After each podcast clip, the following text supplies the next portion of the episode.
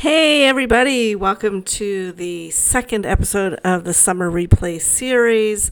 Today I am bringing back Katherine Walker, who is the author of All Is Well. Okay, twisted book, will make you laugh out loud, will shock you with some of the things that she writes with a completely unlikable and wholly lovable character. Those are my favorites. Don't you love them too? The ones that you love to hate, but you really want to love, and then you end up loving them in the end because they are redeemable. Anyways, it was a great conversation with Catherine. She is fun and quirky, just like the main character in All Is Well.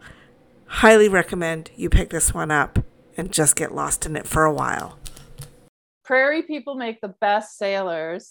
We have no idea what's going on, so we just do what our t- what we're told, and that makes a good sailor, right? To do what you're told. There's people who have grown up on the on the west and east coasts, and they're very familiar around boats and the ocean and all that good stuff. That's why prairie people make such good sailors because we, we have no idea what's going on.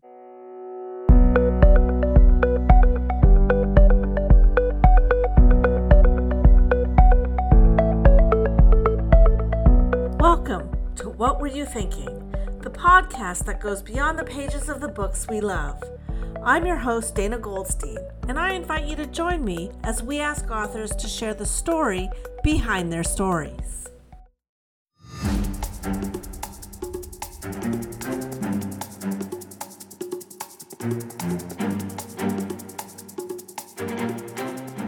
Today, I'm talking with Katherine Walker, author of All Is Well.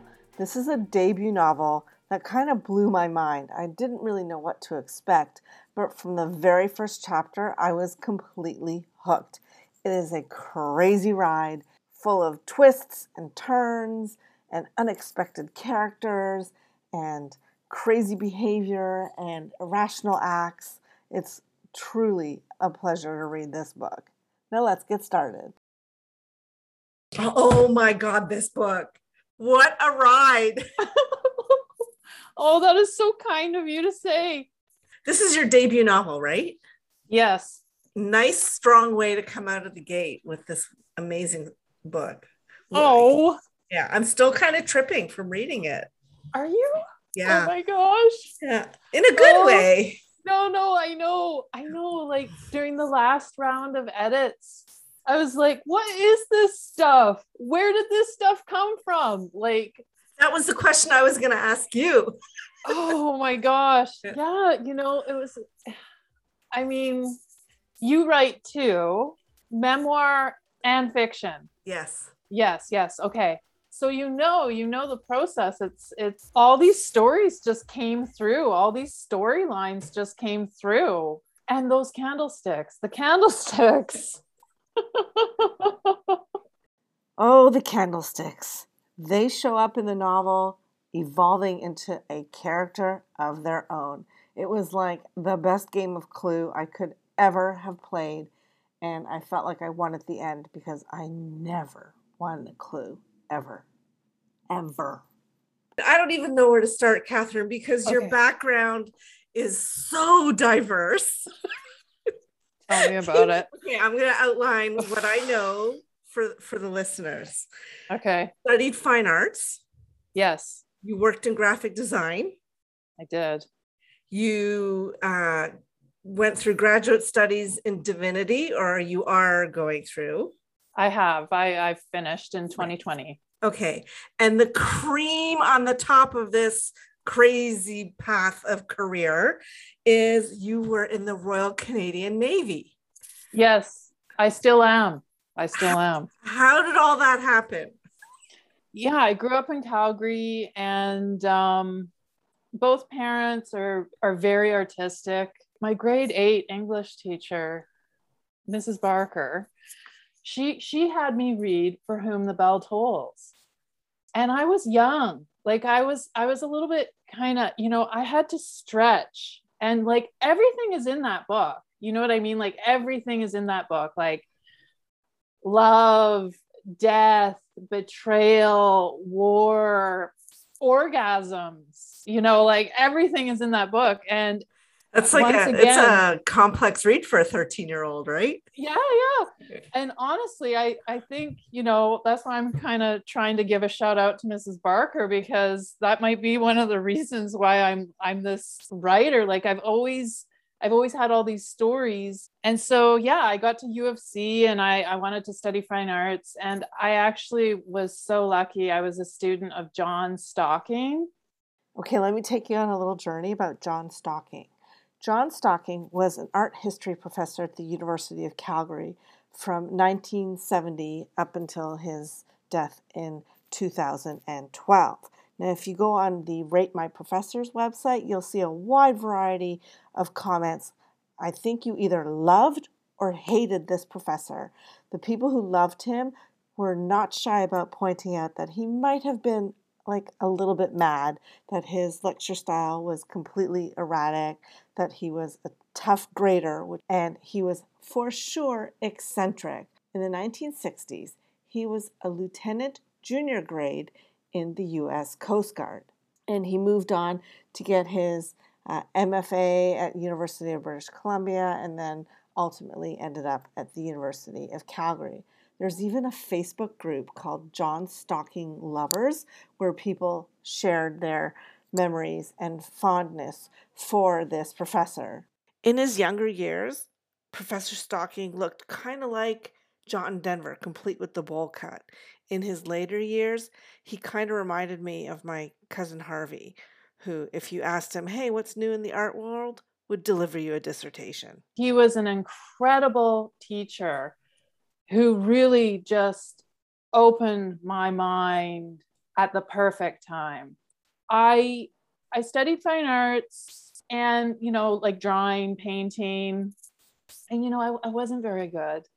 Um, and then I I moved it along to design and photography, and you know I really enjoyed the dark room. Like the dark room was like amazing. I actually gave myself like a certain degree of night blindness from spending way too much time in the in the dark room. It, it came back, and so I I ran around and I photographed bands for Fast Forward and Vox magazine, and I went up north. I went all the way up to the Yukon Territory, and I I got a I got a great job as a graphic designer, and so I was like, oh, finally I can use like my artistic um, education in a job like i had these amazing clients. Like i had i had big budgets for full color jobs and i had all this incredibly engaging work like um, from paleontologists um, from um, health services and uh, like there's the beringia landmass up there. The Beringia landmass dates back to like way back in ice ages, and it was a landmass bridge that connected Siberia to Alaska. And the area it covered was as large as British Columbia and Alberta put together. So it was almost 1,600,000 square kilometers of freezing cold ice. I can tell you for sure, no matter how good my woolly mammoth boots were, I'd be slipping and sliding every step of that way. I'll post some links to some really cool stuff about the Beringia landmass in the show notes. like the ice spits out like um, giant beavers and stuff like that and uh, you know just all this really cool stuff and my stuff was just kind of mediocre you know what i mean like it looked good it was coherent and i'm grateful that i was a designer for as long as i was still i was like i don't know my stuff just wasn't really beautiful and so i joined the navy and i had always wanted to join i had always wanted to join the Canadian Armed Forces. And I actually tried when I was when I was 17. I approached them and they were downsizing, but they were like, we set up once a year at the University of Calgary at Mac Hall. And so I, I made my way down. And when the recruiters saw like how serious I was, they were like, what do you want to do? And I was like, I want to be a fighter pilot. And they're like, well, okay, even if we, you know, put you in the G Force machine and you're you know check out your vision and you know and and uh, and even if you had a university degree and you had a gold star on your recruiting file we wouldn't we wouldn't even begin your training for like four years. And I was like, why? And and they were like, have you seen the movie Top Gun? Um, you know, everyone in North America wants to be a fighter pilot right now. And I was like, oh. And they're and they're like, there's no female fighter pilots right now, but some are coming, some are coming in as we speak. And it won't be long before females are in all trades. So keep your eye on us and go get a university degree. And when the time is right, you'll know it. And so off I went to the Yukon and I had a big adventure. Like I, I lived off grid with no running water and no power. And I got this fancy like solar system, but I was afraid of it eh, because it could like electrocute you and stuff. and so anyway, it was just it was just a bit much. Actually, the Yukon sort of kicked me in the Batinsky. So I was approaching 30 and I was like, okay, if I don't do this, I'm never gonna do this. And so they actually flew me from Whitehorse to Yellowknife on a really scary flight. Um, and I did all my testing in one day on my, I think it might have been my 30th birthday. I joined in 2005. I came up through the ranks of the Navy. I started off, the, the rank name has just changed. Actually, it used to be, I was an ordinary seaman, but now I, the correct term is ordinary sailor. So I started off as an ordinary sailor, and then I went to able. Because let's sailor. let's just say it. Every every person with a bit of a five year old brain will giggle at seaman. I know. I know. I know. Come on. I know you were thinking the same thing. It's okay to admit it. I won't tell anyone. I, I came up to master sailor. So that's a maple leaf and two chevrons. And I sort of knew what I was doing by that point, you know. And prairie people make the best sailors. We have no idea what's going on, so we just do what our t- what we're told, and that makes a good sailor, right? To do what you're told. Being in the CAF is like being in a slice of Canadian society, right? Like every kind of Canadian you can imagine is there, right? And so of course there's there's people who have grown up on the on the west and east coasts and they're very familiar around boats and the ocean and all that good stuff. That's why prairie people make such good sailors because we, we have no idea what's going on. So were and, you ever were you ever in active duty? Yeah yeah yeah. Like i've i've spent years at sea. I've i've deployed a lot. I specialized within naval warfare and so, what that looked like was uh, supersonic missile defense reactions. And um, I also took on an extra duty of Navy diving for my ship. So, I was a ship's team diver. And so, um, I left that all behind in 2017 when I was selected for a, to be a candidate to become a military chaplain.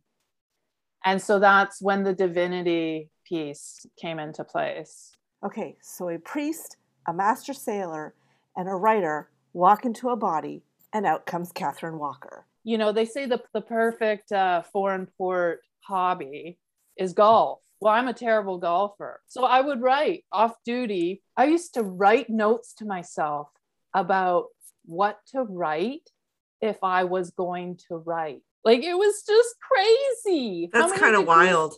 How many degrees of separation is that? Because I was I was just so reluctant to like to just get focused and like kind of take that risk and and write. I was filling up notebooks full of these notes to myself and I was like this this is this is crazy. Like what am I doing? And so I did finally get focused and I learned a few things about writing. I knew it was important to choose a genre. And so I was reading My Sister the Serial Killer by Oyinkan Braithwaite. I had not read anything like that. It had depth, but it wasn't a depth that I was forcibly pushed into. And she connects the dots around like a huge issue in the human condition my Sister the Serial Killer is so dark and so funny. It tells the story of two sisters, one who kills men, one who cleans them up. It examines sisterhood, what it means to be family while also tackling and exploring childhood abuse. A very quick read, and despite its subject matter, totally enjoyable. And it was very inspiring. And I was like, I want to write a book like that, you know, funny, light, and meaningful. And so I sat down and I wrote it. And it was almost like the second after after I finished writing it, I got super insecure about it. I was like, what did I do? I that's when I found When Words Collide Literary Festival. When Words Collide is an annual festival that happens in Calgary, and it's remarkable for the way it brings readers and writers together to learn, to share, to inspire. The last couple of years, of course, it's been online, but hopefully next year we'll get to see some people live and in person again. It's a fantastic festival. I was very wary of reading my work at a festival because I knew deep inside me I would not survive if someone stole my work. But the thing is is that when words collide is very special festival and I think it's so special because of the readers that attend. I felt really safe at When Words Collide 2019 in the in their first ever humor live action slush Okay, it's me again.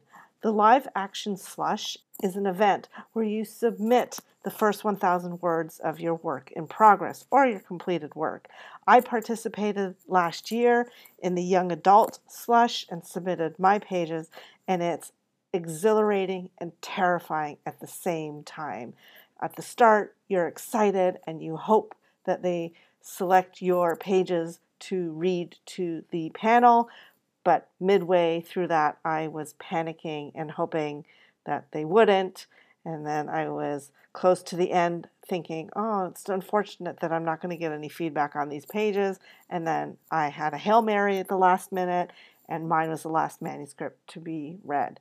And that is a whole nother ball of wax in the emotional game putting your writing out there for critique by your peers and by leaders in the industry is more terrifying than getting on a roller coaster without a harness.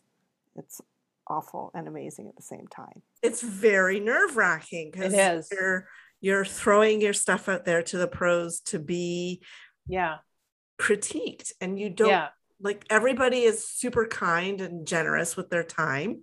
But what was the feedback that you got? I'm sitting there, you know, I've had I've had all this kind of, you know, I've played violin since I was 5, not very well, you know, like I've had all this creative kind of frustration.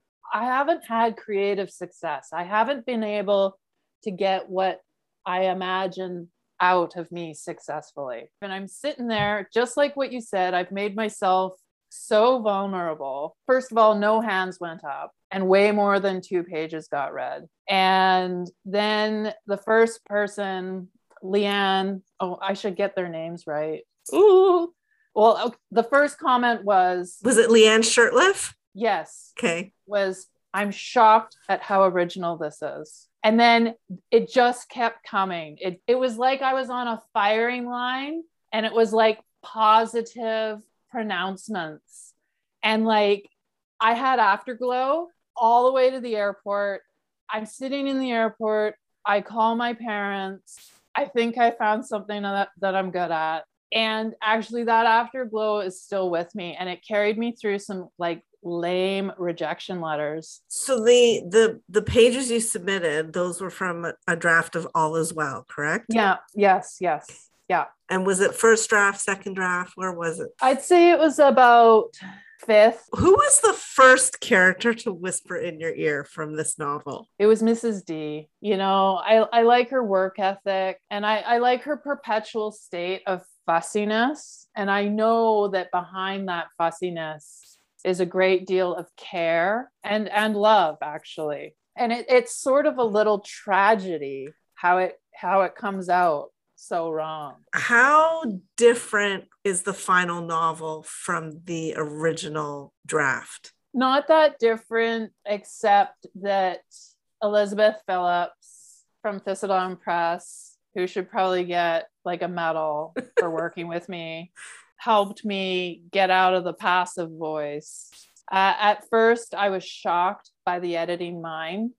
I moved and it was very intense. It was, it was, in retrospect, I, I might, I probably shouldn't have done it. It was just, it was, the stress was just way too much. And that's when I got the first round of edits from Elizabeth. And I'll tell you, that was very good for me. Like it was very, very good for me. Um, Why is that? I had kind of miscalculated. Like it just, the move was just, it was just too much for me. I was in a state of overwhelm. But when I would sit down at my laptop in my hotel room where I was isolating for two weeks with these edits, I was entering into a world that I understood and um and extremely familiar with at this point. Yeah. Yeah. You know, when you're writing your story, you're writing a novel, those characters are they're part of your life, they're in your head, they're, you know, what you're thinking about all the time. They're so familiar to you that you it's really hard to pull away mm-hmm. and and see the holes and the inconsistencies and the, the changes in style that we think are brilliant but actually don't work mm-hmm. Mm-hmm. right and that, that's what an editor is there for i love mm-hmm. editors i worked in newspapers um, so i i learned at a very young age to check the ego at the door and trust the editors know what they're doing yeah you know I'm so glad that I, like you said, I, I trusted Elizabeth and I went for it because that first edit was dramatic. Like it, it did feel dramatic for me. During the last edit, all these story arcs had had come together. There's a lot going on in All Is Well. And I wonder, I found myself wondering, did you plan all of this or did it all happen organically? I I'm a plotter. I'm a plotter. I'm not a pants pantser.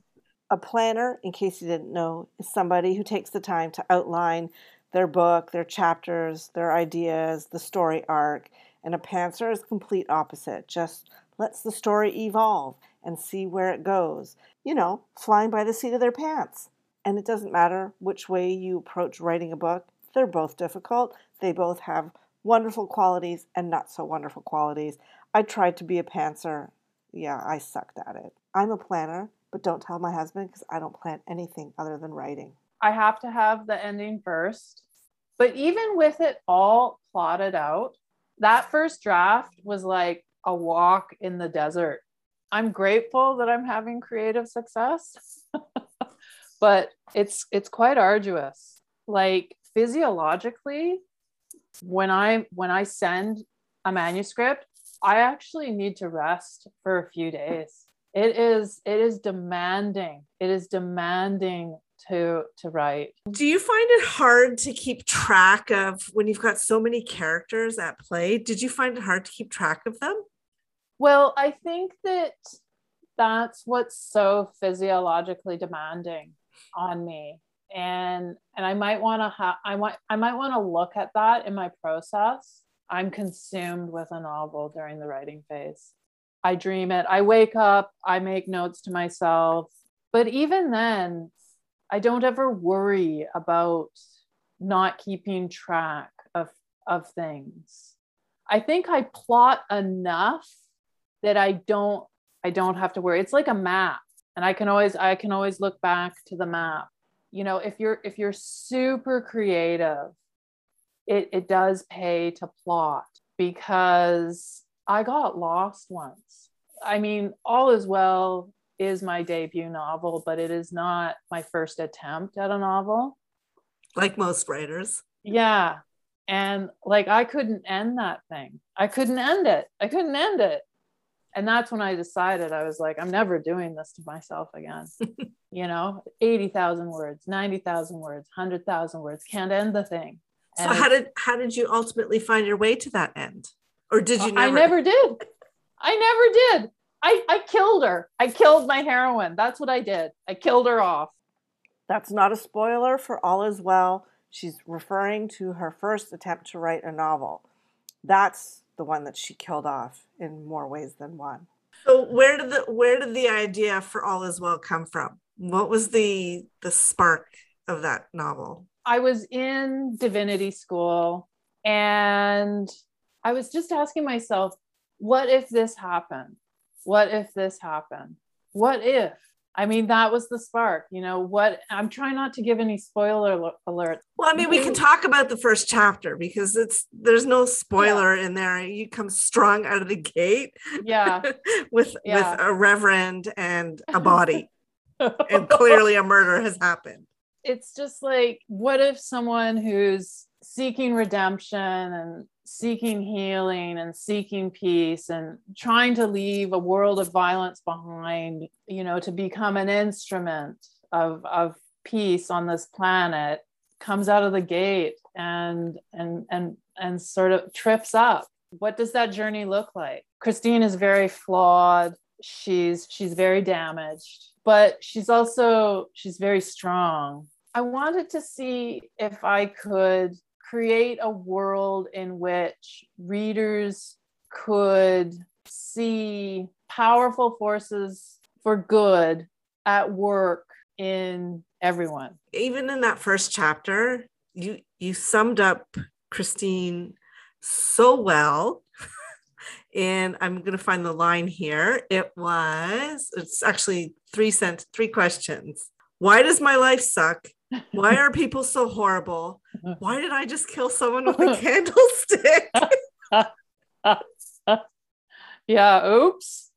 Oh. It's just so deliciously crazy in three sentences. How did it feel when you actually got to the finish line and now you see the book out there in the wild? How does that feel?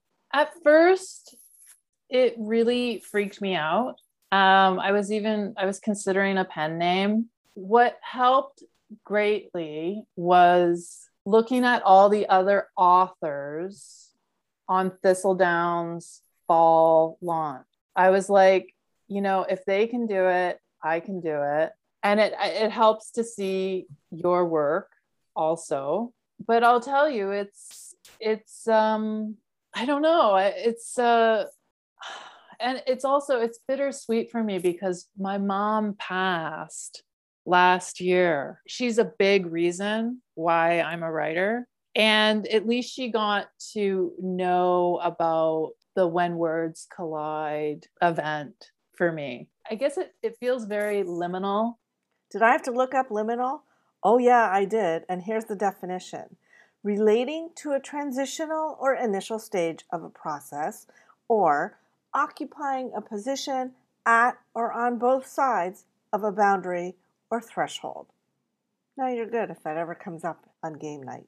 It feels very surreal. Like I had to open up the novel and read a little bit today to remind myself that I had written it. But at the same time, it actually feels quite right. It feels correct like I feel like I have finally had creative success.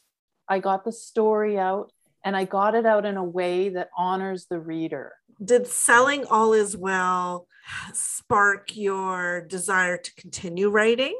It did, almost like to the day. This next novel, the title Anon 381, just like ripped through me. Okay. It just like ripped through me. I handed in the second novel the day that my first novel came out. And so now I'm all I'm all like blah, blah, blah. Um, so have you have you now landed in a genre? Yeah, I would say satire, liminal satire. For sure, humor. Yeah, maybe a bit dark comedy as well. Yeah, dark comedy, humor. What was the most satisfying part of All Is Well for you to write? Okay, okay. um, when she's lying in the bed with her hands wrapped around that pink handled weapon and she's pushing her head into the pillow trying to find the boxes of ammo and she's like happy and and she and she falls off into sleep but that part is me. I, I doubt very much there's another configuration of human being out there that would write that scene. Do you know what I mean? Yes. Like it's yeah, yeah. And it, I think it's important in some in someone's work to have moments that are just like that's me. Like that's that's my contribution. Like that's that's my sense of humor very much. yeah, yeah, that was that was very satisfying. Sometimes I read that bit in the book and it's just like I have to like dance around my place afterwards. I'm just like, oh my god, like it's just. I know exactly how that feels. Yeah, right? it's, it's like an, it's like an Easter egg that we've planted in our book that Yeah. only we would get, or the people closest to us would get. yeah, yeah, yeah, yeah, yeah. Catherine, I really loved this novel.